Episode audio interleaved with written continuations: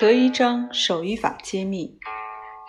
我们在松静自然的状态下，对老子得道经第二章德一章进行直译和探讨，深入掌握其中的德一手一理法。德一章原文：昔之德一者，天得一以清，地得一以宁，神得一以灵，玉得一以盈，侯王得一以为天下正，其致知也。为天无以清，将恐裂；为地无以宁，将恐发；为神无以灵，将恐歇；为玉无以盈，将恐竭；为侯王无以贵以高，将恐绝。故必贵而以贱为本，必高矣而以下为基。夫是以侯王自谓孤寡不古，此其见之为本与？非也。故智数于无余，是故不欲碌碌若玉，落落若石。这一章内涵非常博大精深，除了哲学意义上的丰富内涵以外，还包括着从汉代以后就失传了的一些修身方法。当然，这种失传是一种显性的失传，并不是真正的失传。在反也者，道之动也的今天，我们既要解读其中的哲学内容，同时也要接续在社会上失传已久的手艺修身方法，所以对德一章的正确解读就显得非常重要。道学学习方法非常重视讲经说法的同步互动和内证验、内观证验。在进入本章学习之前，需要边实践边解读这一章的内容。大家要注意同步内观，按照第一句的五言句式在题内的对应位置进行内观诵读。在阴桥区内观西子，在下丹田内观知子，在胃区中内观得子，在中丹田内观一子，在面骨区内观者字。如果使用篆体或甲骨文进行同步内观，将取得最好的效果。大家自己在心里默诵或是开口诵，将第一句连续诵读七遍。德一章其他的文字都分布在面骨区这个范围内，以鼻骨为中心画一个倒三角和正三角，两者相合以后，这个区域中间有个空的区域，在这个空的区域里进入恍息呼吸的状态，可以将剩下的文字和内容观想诵读完。在这种情况下，一些真正进行过同步实践而且信得比较真实的人，由于具备错机练习的坚实基础，在持诵持续诵读七遍的时候，一般体内都会有能量沿中脉上行。凡是诵读结结巴巴的人，平时没有真正实践好原来的教学要求，第一章到第十二章的内容也没有充分背熟背诵熟练，如果没有达到这个要求的，就很难产生同步变化的真实效应。能否同步变化，是对每个人日常三修一化整体基础成果的一种检验。在诵读德一章后边内容的时候，要注意以鼻骨为中心，将内观集中于面部，在面骨内观诵本章的全文，争取字字内观清晰，把每一个字观想清楚，同时注意眼观鼻，鼻观心，这六个字非常重要。同时要进行鼻骨与心的整体观，要将这两个区域合一整体观。老子的德一章的场能就对应于面骨这个者字的文理区。德一章是理法交织，理中藏法，以法正理的一个章节。德一章需要在面部进行实践，而且是在面部的鼻骨区进行实践，这是一个极为典型的章节，由于面部场能的激活，特别是鼻区的激活，再归入心灵之中，这是一个完整的变化过程，所以我们要整体把握，进行整体观。如果把握得比较好，再加上品格素质的修养具有一定基础，就可出现真实的得一和深层次的变化。要求大家进行内观而诵，并且把内观的重点集中在鼻骨这个区域，就是一种守一的方法。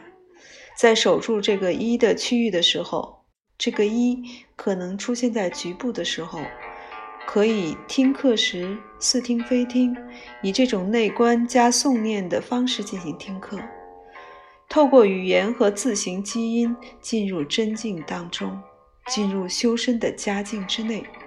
讲课的最后我才会讲到这种同步实践的意义，大家不必先知，因为多知必多难，而是建议大家要直接去用超知入性的方法。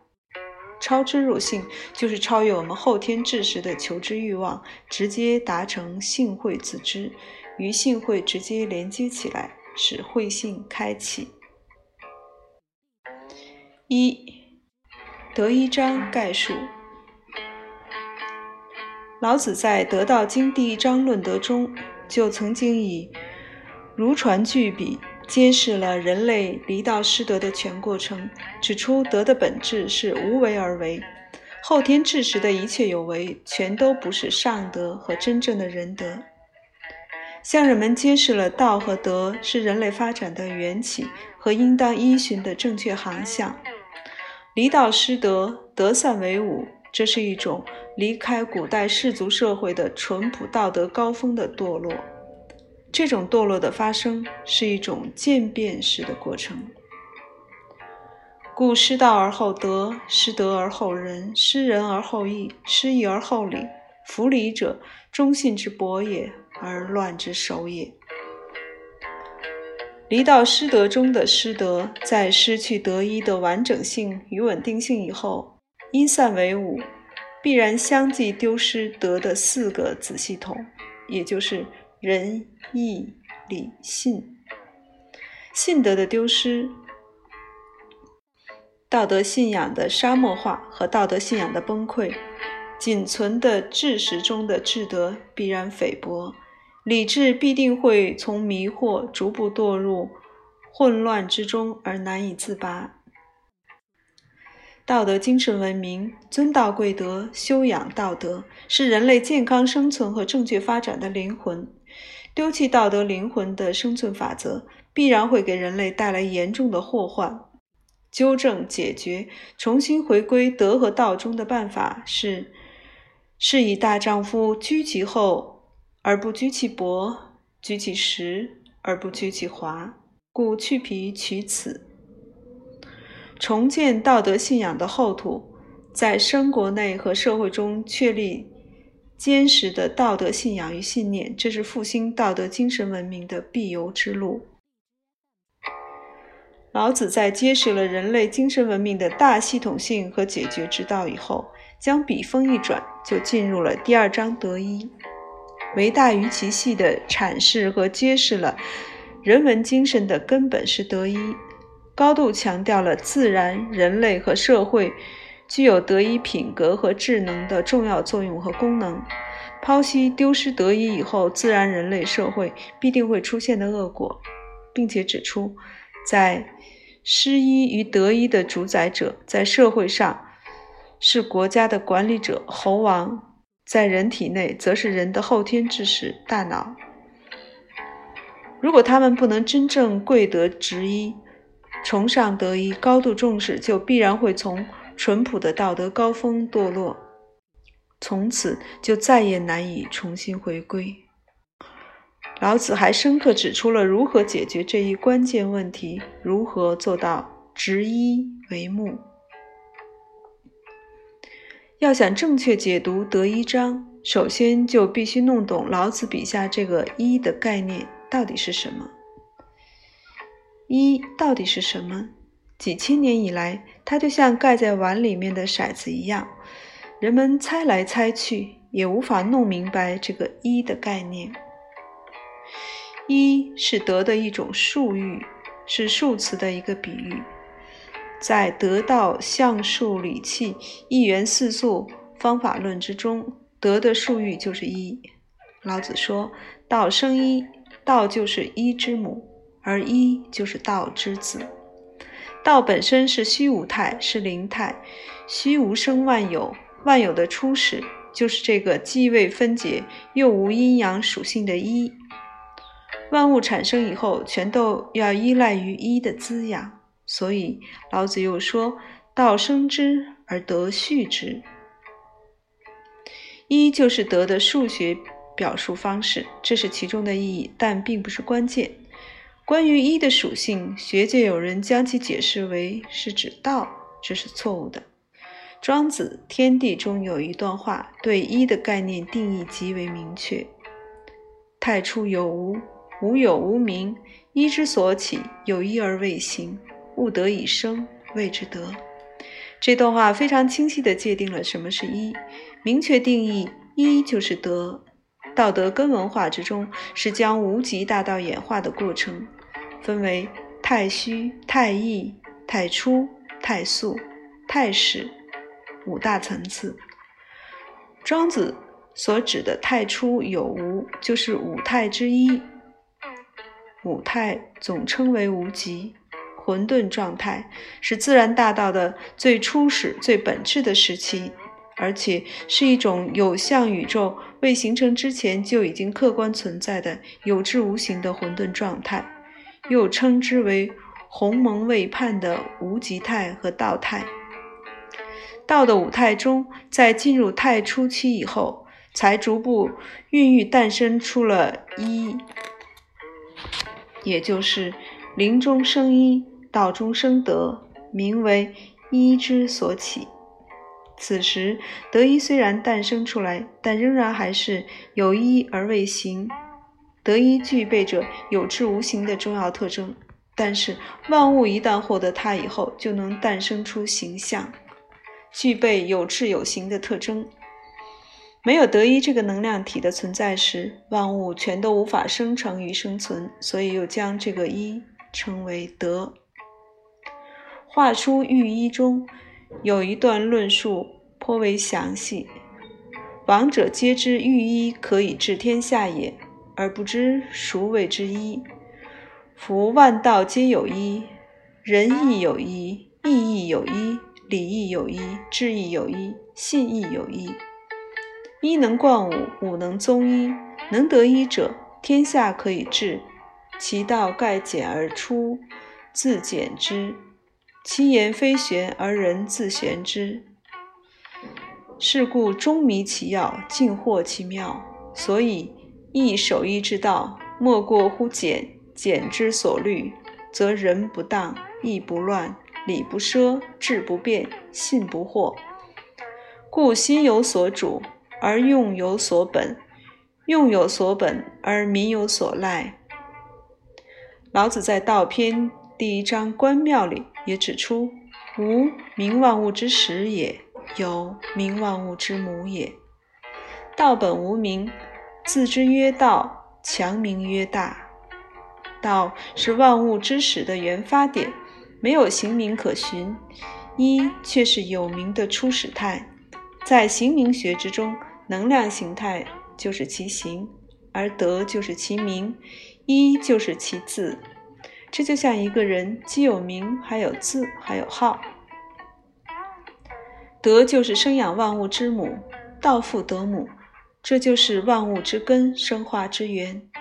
黄帝四经成法也曾经指出：循名复一，民无乱纪。循着德的这个名去复归一，天下就太平了，不会乱了自然规律，乱了社会与法纪。由此可见，依循着德的这个名修持，就能复归于一的自意之中，社会的真安宁就会出现。一者，其好也，虚其舍也，无为其素也，合其用也。黄帝四经成法曰：一者，道其本也，胡为而无长，凡有所失，莫能守一。一之解，察于天地；一之理，施于四海。何以知一之至，远近之计？夫为一不失，一以除化，少以之多。夫达望四海，困极上下，四象相报，名以其道，各以其道。夫百言有本，千言有要，万言有总，万物之多，皆越一空。夫非正人也，孰能至此？罢必正人也，乃能操政以正机，握一以之多，除民之所害，而持民之所宜。抱反守一，与天地同极，乃可以知天地之祸福。黄帝四经道源曰：夫为一而不化，得道之本；握少以之多，得势之要；操政以正机，前知大谷，后达精明。抱道直度，天下可一也。观之大谷，周其所以，所知谓无，得之所以。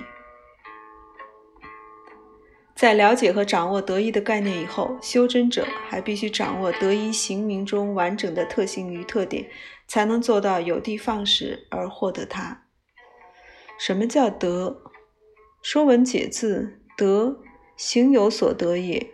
要去行，要去做，要去动，那才能得，得到，获得，拥有。获得得一能量，需要了解得一能量存在的普遍性，得一能量的饱和性与可分解性，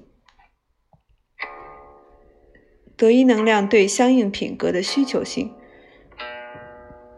对得一这些特性的了解与掌握，有助于我们超越道德跟文化失落以后，人类后天智识中逐步形成并加重的迷惑与混乱，而直指本源，在心源性海中把握住一的实质。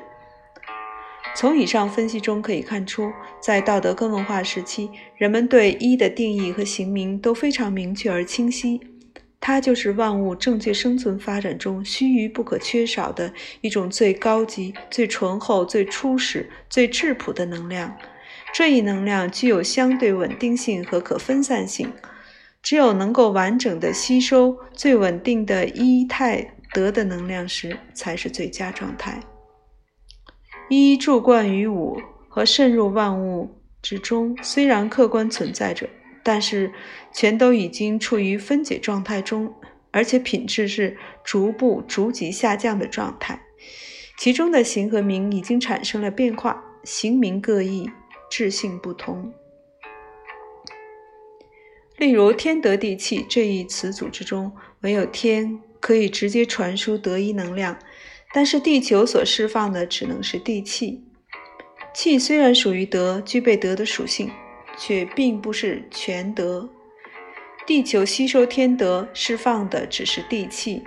如果将气误解为德，解读为一，就是一种错误的认知。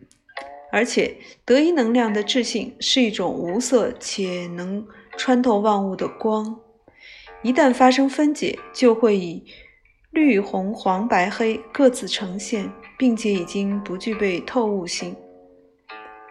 质的行不同，则名各异。人理信意志各自为用，质量却都只是得一能量的一部分，并非得一质性的全部与整体。这种得一能量的饱和性与可分解性，我们正确掌握以后，才能够在后天智识中建立正觉与正念，防止产生历史上普遍存在的以偏概全的理念。关于得一能量对应品格的需求性，同样是确保能够真实获得它的前提和保证。一的能量性与一的品格性是统一的，只有具备一的品格性，才能获得一的能量。当心身中阴五行还存在时，就像一只有五格漏孔眼的茶杯，无法承载得一能量之水。当五德的品格具足时，得一的获得性才能真正体现出来，得一的智能才能完整的表现出来。